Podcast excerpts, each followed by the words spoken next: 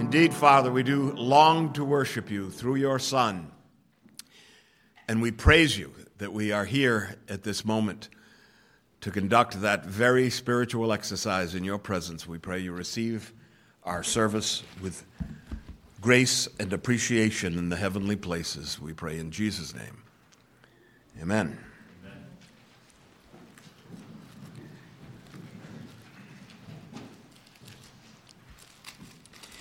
We will open our Bibles this morning yet again to the book of Romans. We're in chapter 15.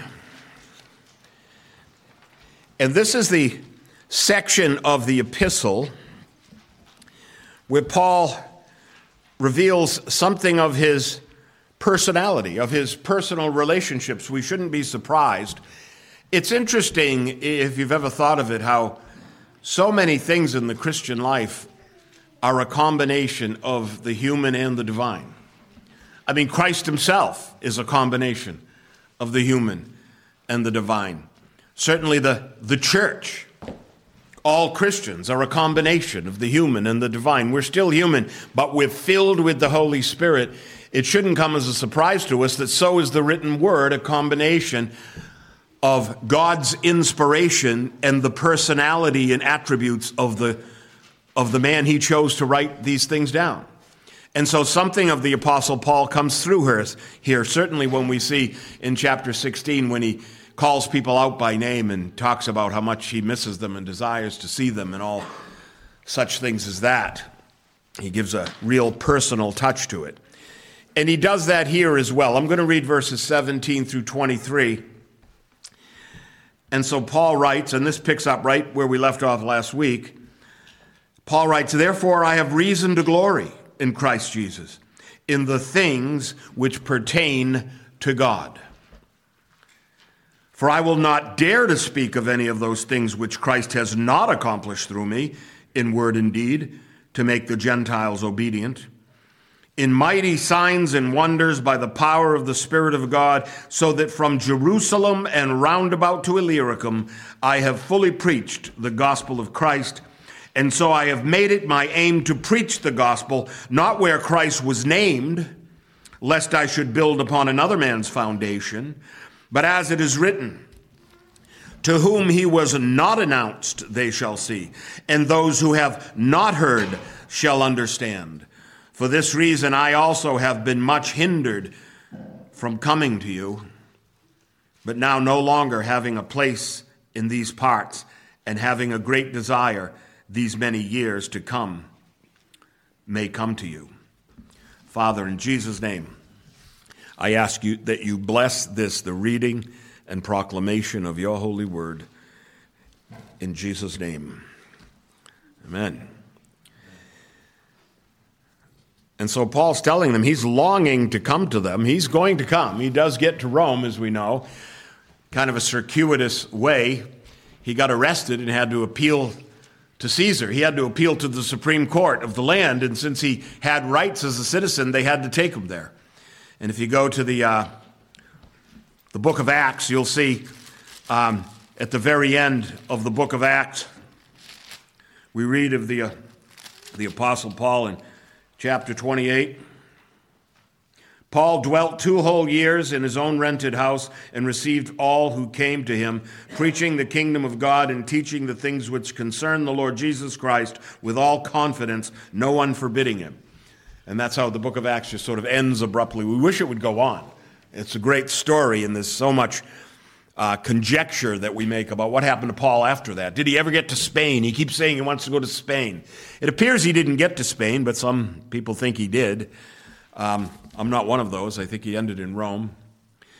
But um, let's look into what he says this morning. Therefore, I have reason to glory, reason to glory in Christ Jesus in the things which pertain to God.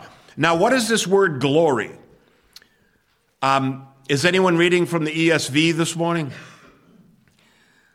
The ESV says, I have reason to be proud. Other versions say, I have reason for boasting. In other words, glory, glory is usually a noun, the noun, the word doxa in the Greek. It's, it's a noun in the, in the Bible. When we speak of glory, what's the glory of God? Well, it's that sort of celestial radiance or something that emanates from Christ um, or God the Father, that uh, something special. You know, an angel would be, uh, in our sight, would have some sort of personal glory attended him, the Shekinah glory we spoke of, the fire of God in the wilderness. And so glory is, is a noun, the word doxa. But here, it's a verb. Kokomai is the verb. And it can be taken in a number of different ways. Um, there is a glory that attends God and attends man for that matter, and attends the heavenly bodies. We know the sun had a greater glory, the moon a lesser glory, we're told, right? Um, but this idea of glorying as a verb, as an action word, um, is something the apostle uses in this context. I have reason to glory, he says, in Christ Jesus, in the things which pertain to God.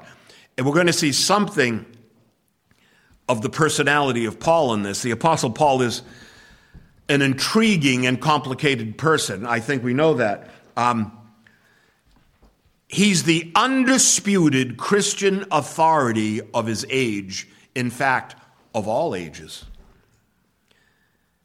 He was entrusted with a holy charge to pen the oracles of God, which amounts to a full two thirds of the New Testament an enormous privilege, while at the same time a devastating burden. You might think, boy, I wish God called upon me to write the New Testament. Well, maybe you do. Let's see what it cost Paul to do it. It was an enormous privilege and at the same time a devastating burden. You had to call upon the right guy to carry such a burden. And so Paul writes this But in whatever anyone is bold, I speak foolishly, I am bold also. Are they Hebrews? So am I. Are they Israelites? So am I. Are they the seed of Abraham? So am I. Are they ministers of Christ? I speak as a fool. I am more. You think he's glorying a bit here? In labors more abundant and stripes above measure, but look at the things he glories in. He glories in strenuous effort. He calls it labor. He glories in stripes, which are lashings of a whip. In prisons more frequently. Imagine boasting about the times you spent in prison for the sake of the gospel. That's how our that's how the infant church was birthed. It was birthed in a prison cell. There are five epistles that were written from a cell. In labors more abundant, in stripes above measure, in prisons more frequently, in deaths often. From the Jews, five times I received 40 stripes minus one. There were such legalists. The Lord told them they could give 40 stripes, but they always, in case they miscounted, they could only give 39. Three times I was beaten with rods. Once I was stoned. Three times I was shipwrecked. A night and a day I, I've been in the deep. In journeys often, in perils of waters, in perils of robbers, in perils of my countrymen, in perils of the Gentiles, in perils in the city, in perils in the wilderness, in perils in the sea, in perils among false brethren. You think he was, was in peril? In weariness, in toil, in sleeplessness often. Have you ever said, Oh, I just can't do anything if I don't get my eight hours? Paul, Paul gloried that he didn't always get his eight hours. In sleeplessness often, in hunger. I can't do anything unless I've had my lunch. I just get jittery. My blood sugar goes way up in hunger and thirst, in fastings often, in cold and nakedness, besides the other things what come upon me daily, my deep concern for all the churches. He never loses sight of his goal to build up, to establish, to edify the churches of God. That's his resume. So, how do you qualify to be a, uh, an evangelist for God? Well, I lose a lot of sleep over the churches, for one. Don't mind being beaten, throw me in prison. God will use me there too. There's another passage that speaks to what we may call Paul's adventures in sacrifice. You know, it's interesting. When you're in the middle of a sacrifice, it's a horrific thing. When you're in the middle of toil and tribulation and you're giving up the things we take for granted, our freedom for one, our health, right? Our comforts. And so, but after it's all done and you come out on the other end, it's sort of an adventure. You get to tell the story. And so Luke tells this story right after Paul was converted on the road to Damascus. You know the story. I looked up some of the famous artwork on that this morning. There's almost none without a horse in it. Almost none. Rembrandt didn't have a horse, but between you and me, the Dutch master didn't pull it off for me. Caravaggio's was much better, even though there was a horse, and there's no horse in the story, as you know. But here he is. He's, he makes it to Damascus, and now he's a Christian, right? They didn't expect him to come with the message of the gospel. He came to destroy those who carried that message. And so Luke writes In Damascus, the governor under Aretas the king was guarding the city of the Damascenes with a garrison, a whole bunch of soldiers guarding the city, desiring to arrest me, he said. Something happened to Paul on the way here. Bring out a garrison, and when he comes in, I want him in irons. Desiring to arrest me. And then, he, then Luke writes, and Paul's actually Paul speaking, but I was let down in a basket through a window in the wall and escaped from his hands. 2 Corinthians 11, of course, the story in Acts is in chapter 9, I believe. And so, with all these challenges, is it any wonder that he glories in the finished work of Christ, which he was uniquely crafted to accomplish? He was a a creation of God made for this purpose. And all of that zeal that God gave him, he knew at one point in time he would channel it for Christ, and there would be no better man in the earth to do it than Paul. I really dare say there was probably no other man who would write that resume and glory in it. I thought of a story many years ago. A friend of ours back at the old Mullen Hill Church, Pastor Ken, was the pastor, and I won't say names, but this couple, they were very dear friends of ours, and they had a son, and boy, was he a brat. And he was over there and he's acting up, and he's, you know, you know how kids do. And he's rebellious, and he's all about me and what I want. And Pastor Ken, and this is how Ken dealt with that stuff. He walked over and he said, Boy, he's going to make a great preacher someday. he's got all that zeal. He's going to be a great minister. And I said, Yeah, a prison minister. Years later, years later, I was home. It was in 2013. You remember I had an accident. I broke a lot of ribs and a shoulder and a wrist, and I was laid up for many weeks. And that couple came to the house. And she, and she reminded me of that, and I couldn't remember saying it. I thought, oh, man, this woman must hate me for saying this. The kid was a prison minister. Praise God for prophecy fulfilled. Hallelujah. He's a man, the Apostle Paul is a man with a great intellect, a great heart for God and the people of God. And so he writes authoritatively. Paul doesn't beat around the bush. He writes authoritatively, he writes strongly, he writes definitively. For the doctrines of the churches of Christ are not up for argumentation, and friends, they're not up for amendment. We don't vote on them. We don't say, you know, the Lord was a little harsh there. Um, I'm going to write a bill that we can all vote on that just takes the edge off his commandments. Friend, friends, the kingdom of God is just that. It's a kingdom. Never lose sight of that. It's not an oligarchy. You know what an oligarchy is? It's like ruled by a few elites. It's not a democracy. That's ruled by a lot of dumb people. Truth that is truth must come to us from above, friends. And smart people, but a lot of dumb, what they call the low information voter. That's another word for voter. The directives of the true churches come from Christ himself, and this apostle's been entrusted with them as no other man had ever been entrusted. And he knows it. And he's dying. I just feel he's dying to say it, but you really can't boast about yourself. You can only boast in Christ. And it holds them back.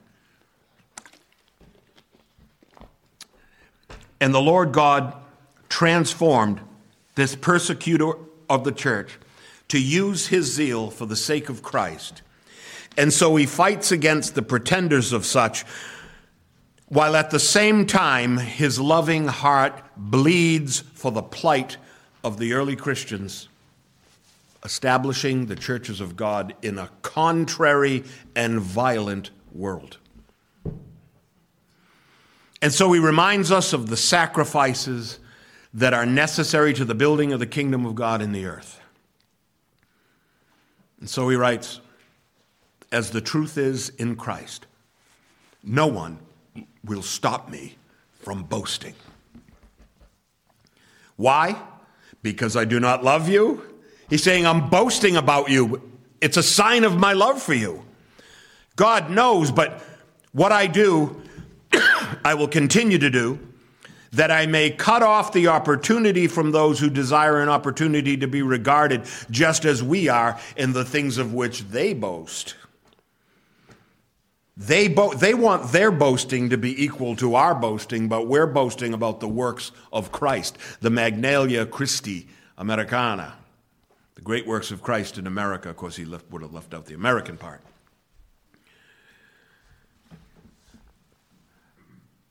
But what I do, I will also continue to do, he writes, that I may cut off the opportunity from those who desire an opportunity to be regarded just as we are in the things of which they boast. For such are false apostles. Friends, an apostle is attended by great gifts and powers, which he's going to speak about. And he uses those as evidence that he is an apostle and there are imposters. And if you go to Revelation chapter 2, when God talks to the seven churches, Jesus talks to them through John, right? And he talks to the church, church of Ephesus. He says something to the effect that you tried those who were false apostles and found them liars. So Paul writes, For such are false apostles, deceitful workers transforming themselves into apostles of Christ. And no wonder, for Satan himself transforms himself into an angel of light. Therefore, it is no great thing if his ministers also transform themselves into ministers of righteousness, whose end will be according to their works. You know, you can't always tell who is the true and false minister by looking. You can't always tell by rhetoric. That's why we learn doctrine. If you don't carry the truth with you, you're a false apostle or false minister. It's the doctrine, it's the truth, it's the teaching that reveals who you are and who you work for. And that's why Paul wrote it down. That's why the Lord had it written down. And so, to assure the saints that Genuine love and righteous authority go hand in hand. Friends, genuine love and righteous authority go hand in hand. He's willing to do battle with the forces of evil for the sake of the church. Again to the Corinthians. Now I, Paul, myself, am pleading with you by the meekness and gentleness of Christ, who in presence am lowly toward you, but I beg you that when I present that when I'm present, I may not be bold with that confidence by which I intend to be bold against some who think of us as if we walked according to the flesh. In other words, I come in and I'm a meek little man. I'm an apostle. I look human like any of you. But don't presume I come only in the flesh. For though I walk in the flesh, though we walk in the flesh, we do not war according to the flesh, for the weapons of our warfare are not carnal, but mighty through God for casting down arguments, pulling down strongholds, and every high thing that exalts itself against the knowledge of God, bringing every thought into captivity to the obedience of Christ and being ready to punish all disobedience when your obedience is fulfilled. Don't think we come merely in the flesh. We come wielding the power of God, this apostle says. So we considered the person and personality of the apostle Paul. We saw from the previous verses that he's overjoyed in the spiritual growth and the personal goodness of the saints of Rome. He's written to them of the reports that have come to him from traveling believers throughout the empire with regard to the spiritual attainments of the members of the Roman church. You remember in a, in a previous verse, verse 14, he said to them, You are full of goodness. He hasn't been there, but he knows them. He knows the stories of them. He has heard about their witness from reliable sources. He says, You're filled with all knowledge. You're able to admonish one another. In other words, you can continue this experiment in sanctification that I began. And as we've been studying for the past two weeks, admonishment is an advanced form of teaching. It's a loving form of correction that leads fellow saints to obedience in the things of God. First, it comes with teaching. You have to know what God requires of you. And then it comes with admonishment. You have to do the things that God requires of you. And perhaps he said it best to the Galatians when he said it this way Brethren, if any man be overtaken in any trespass, you who are spiritual, restore such a one in a spirit of gentleness, considering yourself lest you also be tempted. Bear one another's burdens, and so fulfill the law of Christ. That's the law of admonishment, friends, one Christian to the other. Now, such a commendation of Paul is the essence of the church in action. It's the visible, viable witness that the Spirit of God dwells in those saints in that church. It's their actions that show it. Jesus gave his life a, a, ransom for the many, so the saints of Rome are fulfilling the law of Christ. And I can say, as a concerned under shepherd of God, that I believe our congregation of saints is equally fulfilling this high and holy calling. We've become a body of believers who rejoice with those who rejoice, who weep with those who weep, and you should hear the saints pray for your needs on Friday afternoon when we come together. No one is left out. And so I'd go so far as to say that the saints of Lakeville have followed and are fulfilling the call of the apostle for all the saints. So he wrote earlier in the epistle of the character of the people of God. We should never forget this from chapter 12, where Paul writes to the saints of Rome, Let love be without hypocrisy. Imagine fake love. fake love. Abhor what is evil. Friends, we have to love what God loves, but we have to hate what God hates. Abhor means hate. Cling to what is good. Be kindly affectionate to one another with brotherly love. In honor, giving preference to one another, not lagging in diligence, fervent in spirit, serving the Lord, rejoicing in hope, patient in tribulation continuing steadfastly in prayer, distributing to the needs of the saints, given to hospitality. Bless those who persecute you. Bless and do not curse. Rejoice with those who rejoice.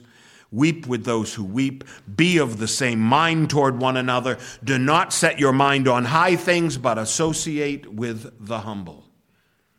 And he goes on Do not be wise in your own opinion. Repay no one evil for evil. Have regard for good things in the sight of all men. If it is possible, as much as it depends on you, live peaceably with all men. In other words, don't start fights. Vengeance is mine, I will repay, saith the Lord. Therefore, if your enemy hungers, feed him. If he thirsts, give him drink, for in so doing you'll heap coals of fire upon his head. I take that as as coals of conviction upon his head. Do not be overcome by evil, but overcome evil with good. There is a glory in Christ. that you may boast about. There is a glory in the churches of Christ that should shine through us. For we are the image bearers of his spirit. I had a friend the other day. We were out to dinner together, and he texted me later and said he was glad to have been with me, and he said, You are the light of the world. I didn't probe it, what he meant by that. Maybe I had a shiny tie on. I don't know. that can't be it. I wasn't wearing a tie. Friends, we're the imago Dei, the image of God. Oh, Always sounds better in Latin, don't you think? The image of God, of whom the writer of Hebrew writes, his Son, whom he has appointed heir of all things, through whom also he made the worlds who being the brightness of his glory and the express image of his person, and upholding all things by the word of his power, when he had by himself purged our sins and sat down at the right hand of the majesty on high, having become so much better than the angels, as he has by inheritance obtained a more excellent name, even than they. That's the Christ in which we glory.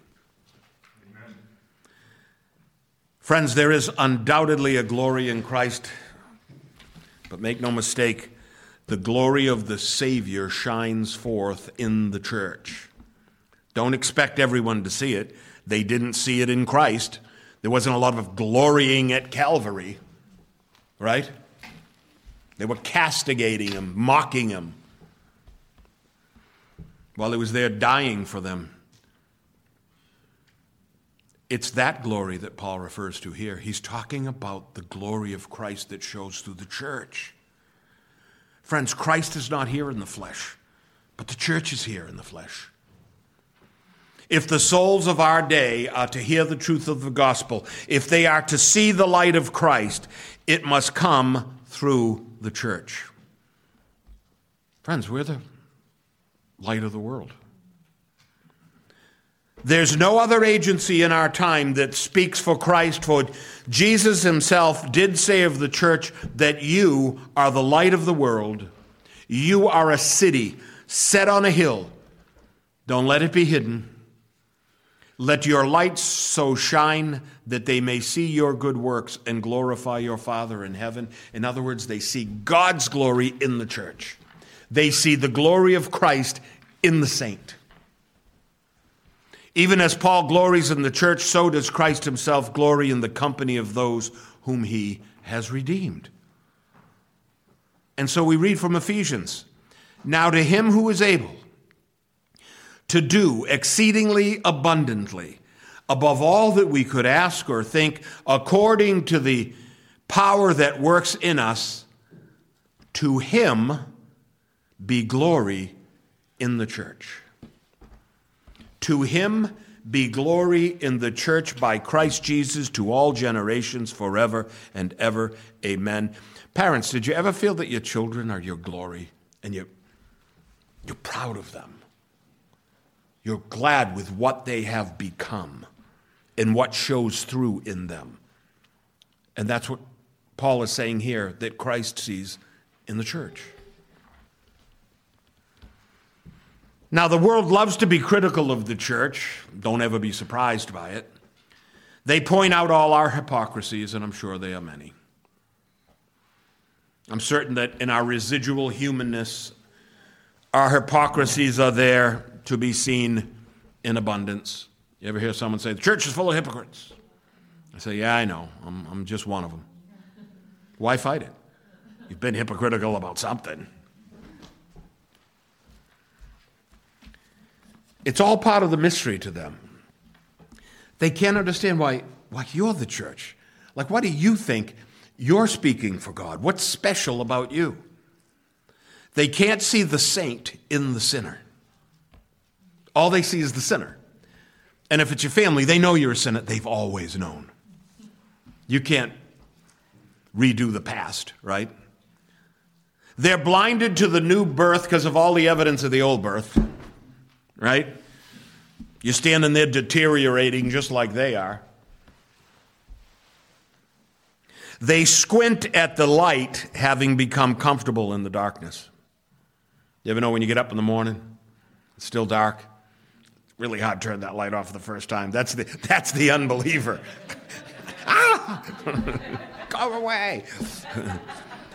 they cannot see brotherly love because they're bound up in self love. They cannot even see the glory of a suffering Savior. Why? Because they presume he suffered for someone else. They themselves see no evil in themselves. They cannot know the divine truth as they are immersed in human wisdom. They can't imagine that he's dying for their sin. What sin? Look at me. You know, Jesus spoke about this very thing so many times, but one very notably from Matthew 13, where he told the parable of the soils. Remember, he told the parable of the soils? Um, the different conditions of the soil. And, um, and he tells it on the hillside there, and all the people are like, What does he mean? What's he talking about dirt for? You know, we're all farmers. I think we know about dirt. But what's that got to do with God? Why is this itinerant preacher telling us about dirt? And the disciples, too, they're like, Lord, why do you speak to them in parables? And what do you suppose he said? I'll tell you what he said. You want to know what he said? he said, Because it's been given, to you to know the mystery of the kingdom of God, but to them it has not been given. I don't write this stuff. For whoever has, to him more will be given, and he will have abundance. But whoever does not have, even what he has will be taken away. Definitely not a dictate of socialism that we hear so much about today. Therefore, I speak to them in parables, he says, because seeing they do not see, hearing they do not hear. In other words, they hear the word of God, but they can't see the meaning of it. They can't know the depth of it. Hearing they do not hear, nor do they understand. But blessed are your eyes, for they see, and your ears, for they hear. For assuredly I say to you that many prophets and righteous men desired to see what you see and did not see it, and to hear what you hear and did not hear it. Therefore, hear the parable of the sower. And he goes in and tells them exactly what it means. No more metaphor, no more symbol. He just tells them the different conditions of the heart and so forth which I hope you know what the parable of the soil is. And so the Savior unravels the mystery of the parable in plain language to those whom he chooses to unravel it to. But why them? That's what the world is asking. Why them? That's what some of us are asking. Why me? I had say, someone said to me the other night who I hadn't seen in a long time, and he said something, these aren't his exact words, but I, it didn't slip by me that he noted that you were really um, kind of a pest in your young life. He might have used the word pest. An obnoxious pest. Psst, you know? Yeah, I remember that. So why you? Like, why me? Paul tells us why. Because God has chosen the foolish things of the world to put to shame the wise. God has chosen the weak things of the world to put to shame the things which are mighty, and the base things of the world, and the things which are despised, God has chosen, and the things which are not, to bring to nothing the things that are. And he goes on to conclude that all of this is done so that no flesh should glory in his presence. But of us, he writes this.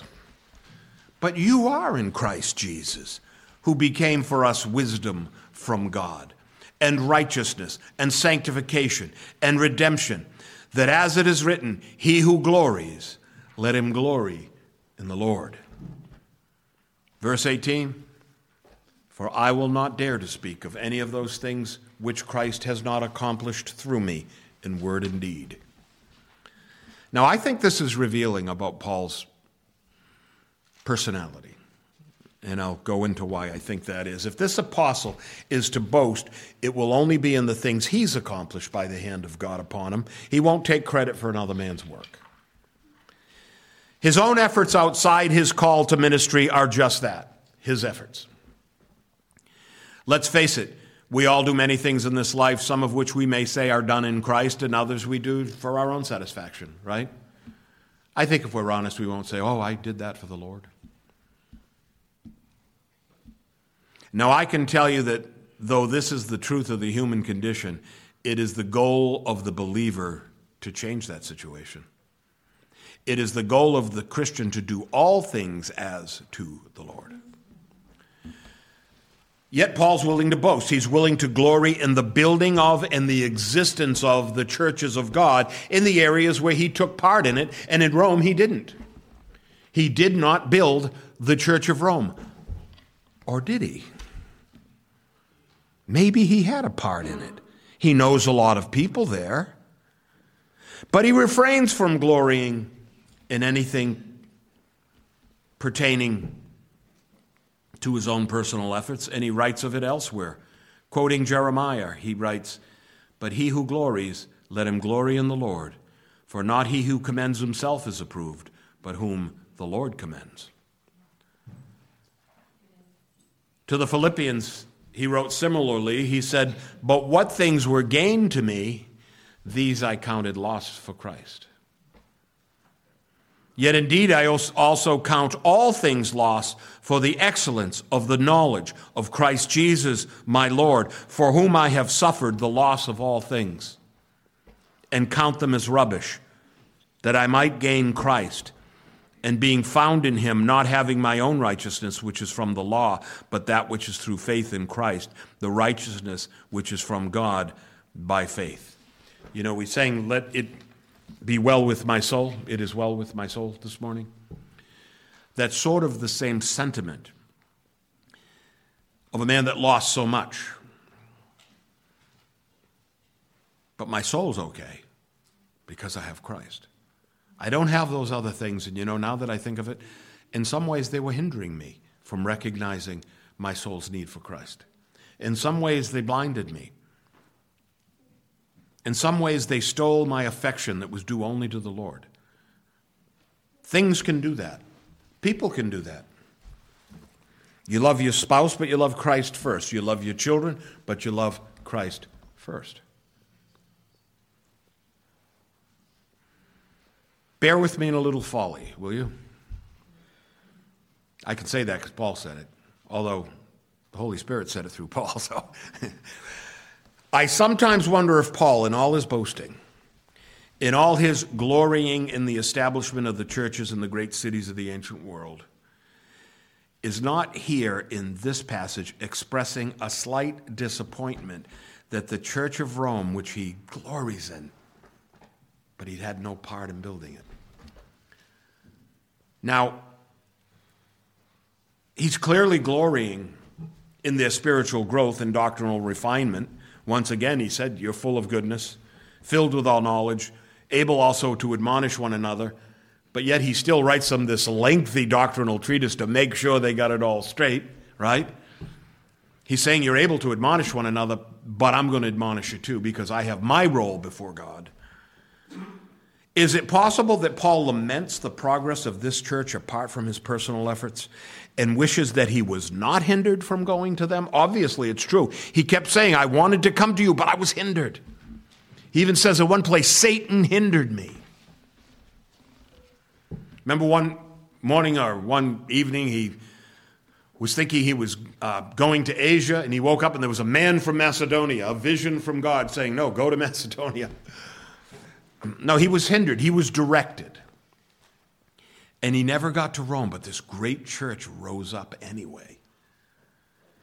And so I wonder if his meaning here is that he has much of which to boast of in Christ. And though he claims to glory in that church, he at the same time could not be accused of glorying in his own efforts because he didn't minister there. So he's saying, I glory in you, but I wouldn't glory in anything that I didn't take part in. And so he says in this verse, I'll not dare to speak of any of those things which Christ has not accomplished through me, like this great church of Rome. And I'm going like this as though it's a cathedral. It wasn't. It wasn't. I have no commentator's note to agree with me on this. Nevertheless, it seems plausible to the context. But if that's his meaning, it did not avert his effort in producing this great work that we have before us, the Epistle to the Romans. It's by all accounts the greatest, his greatest work, his greatest statement of the things we truly believe. Friends, I would not want to see the Christianity that would erupt if we didn't have the epistle to the Romans to remind us of what Christianity should be and should look like and should believe.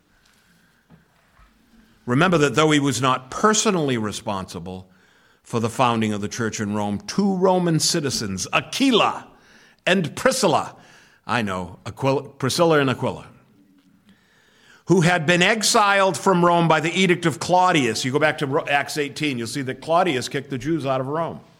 It's a historical thing. So they were in Rome. Priscilla and Aquila, right, were in Rome.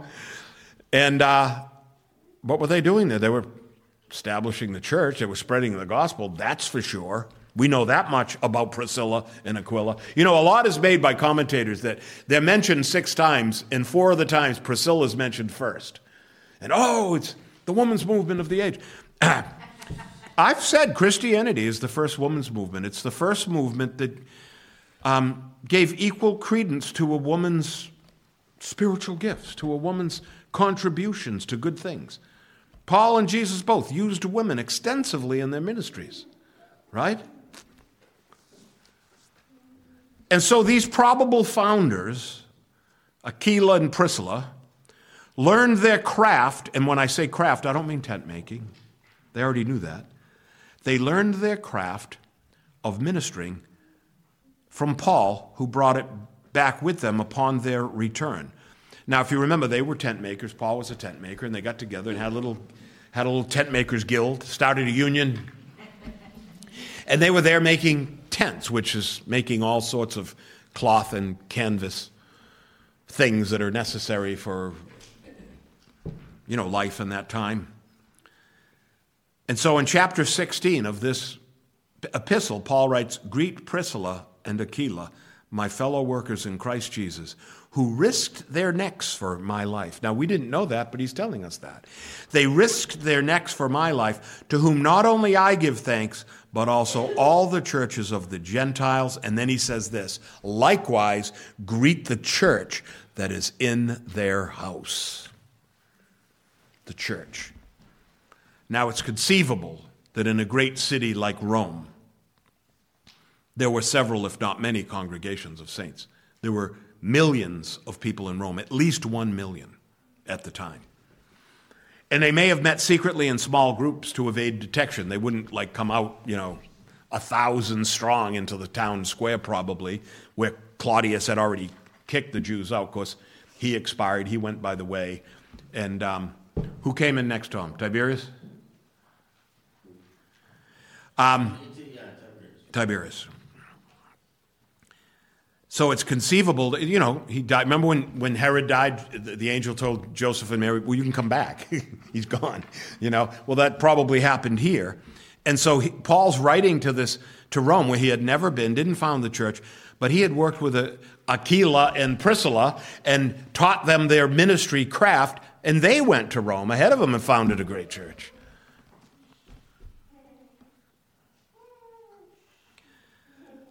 However, it cannot be discounted that this couple, who were personally trained by Paul for ministry, did found the church to whom he writes. They were certainly fellow workers with Paul in the founding of the Corinthian church. We saw that, from where Paul dictated this epistle to his faithful servant Tertius.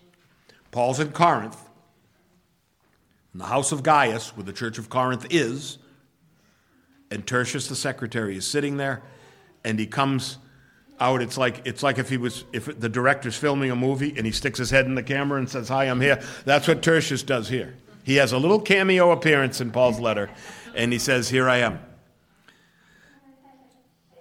And from the great host house of Gaius. So Gaius was this great Greek Christian of the time. And Paul's writing back to them and saying, Say hello to Aquila and Priscilla for me, and the church that is in their house. Verses 18 and 19 For I will not dare to speak of any of those things which Christ has not accomplished through me in word and deed, to make the Gentiles obedient, in mighty signs and wonders by the power of the Spirit of God, so that from Jerusalem and round about to Illyricum I fully preached the gospel of Christ. Trace it in the last book of the Bible, the book of maps. Go back there and trace from Jerusalem up through the Mediterranean Sea, uh, uh, into the Aegean, around the horn of uh, the Peloponnesus, into uh, Greece, and up the west coast of Greece. That's Illyricum. And he says, I preached the gospel all through there. We know he did. We have the book of Acts. Friends, the gospel, it seems, is not fully preached apart from some verifying signs and wonders. Something has to attend it, it seems. Paul was empowered to perform many such works. Now, we must respect that every conversion entails a miraculous work of God upon a human spirit, right? Every conversion is miraculous. At the same time, we recognize that con- the conversion of Paul was even more spectacular, perhaps, than ours, I would say. Wouldn't you? I've always found it interesting that when converting Paul, the Lord chose to turn his spiritual blindness into physical blindness for a time. Isn't that interesting? He was blinded for what, three days, I think it was, and something like scales fell from his eyes.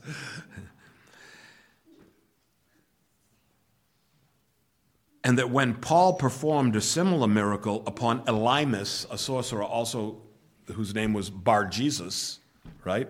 Sometimes Jesus is a bad name in the Bible, all right? Son of Jesus.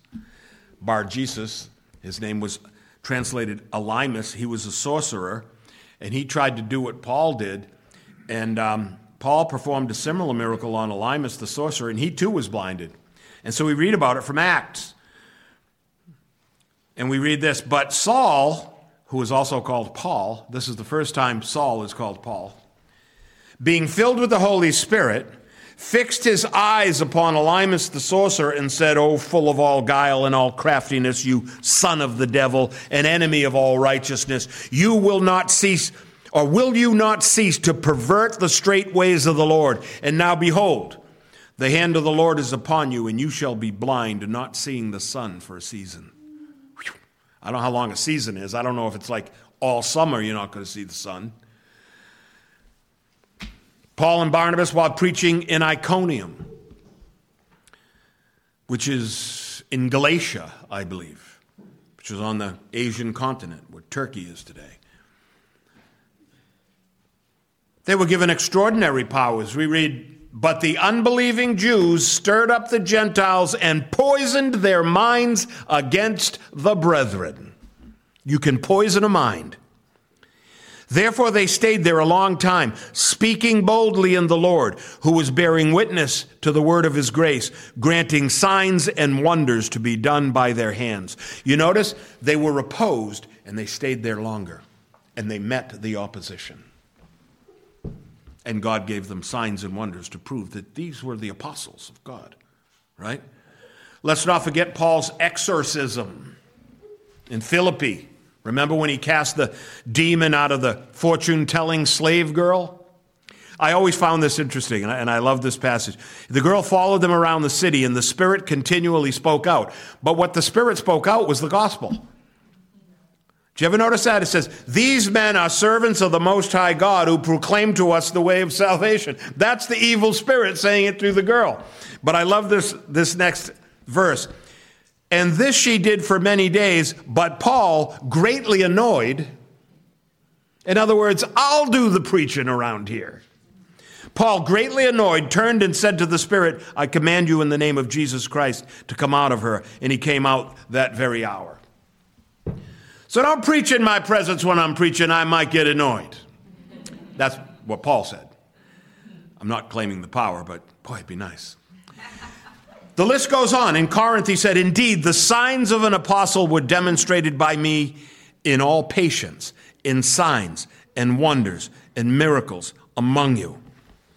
In the school of Tyrannus, God performed miracles through Paul for two years, and we read, and God worked special works of power by the hands of Paul, so that even when handkerchiefs or cloths were brought from his body to those who were sick, the diseases departed from them, and the wicked spirits went out from them. You can still get those online.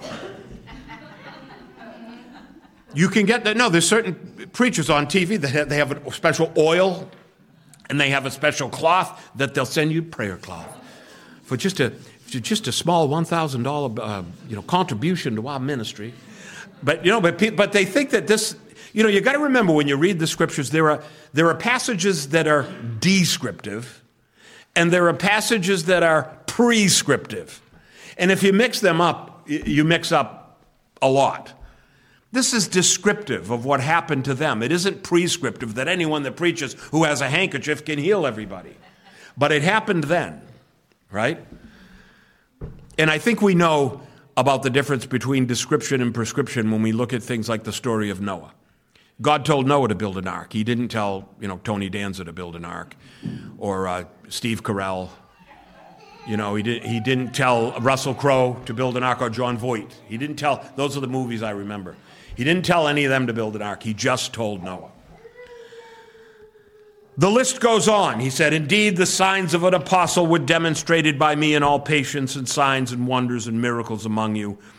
And of course, we read about the school of Tyrannus. And then Eutychus. Anyone remember Eutychus? Famous Eutychus. Shouldn't have fallen asleep during the service. He fell asleep during a worship service and fell from a third story window and died. Friends, I'm thinking of building two more floors on this church. I built this one. I'm going to build two more. And I saw a couple nappers in here, and I'm going to put you up close to the window. But because I'm a nice guy, you nappers, I'm going to put you close to the first story window. So you just bump your head. And I'm going to send Dr. Chichelli out to revive you. Is he breathing? Paul revived Eutychus to life in Acts 20. You got you know, you got to give Eutychus a break. Paul preached all night. I think if you go back there, you'll find he preached all night, chapter 19 of Acts. And, you know, the Spirit was with him to keep him awake, but it's in his humanness, he fell asleep. It fell three floors. Heaven help him. And it did. Paul healed Publius's father from fever and dysentery. And after that, many others came and were healed. Suffice it to say, friends, that the word of itself is powerful. But for the sake of the authority of apostles of Christ, they were imbued with extraordinary powers of healing from ailments and then inflicting ailments. You know, they, you got to love that people talk today about the gospel heals and they're talking about physical healing, just like it happened there. But no one talks about the physical inflicting of disease upon you, right? Like he did with Elymas, making him blind for a time, right? Or um, Herod Agrippa the first in Acts 12 when it said he came out and they said it's the glory of, of, a, of a God and not a man. In the next verse, Luke writes, and then he was eaten by worms and died. Suffice it to say, the word is powerful, but the, for the sake of the authority of the apostles of Christ, they were imbued with extraordinary powers of healing and so those present knew that they were in the presence of the messenger of God. And so, by their accounts, we too may be certain of Paul's extraordinary credentials. Father, in Jesus' name, bring us closer to you through your word. As the apostle came closer and brought many close, O oh Father, let the Holy Spirit be empowered yet again to make these words our own and these thoughts our own. We pray in Jesus' name. Amen.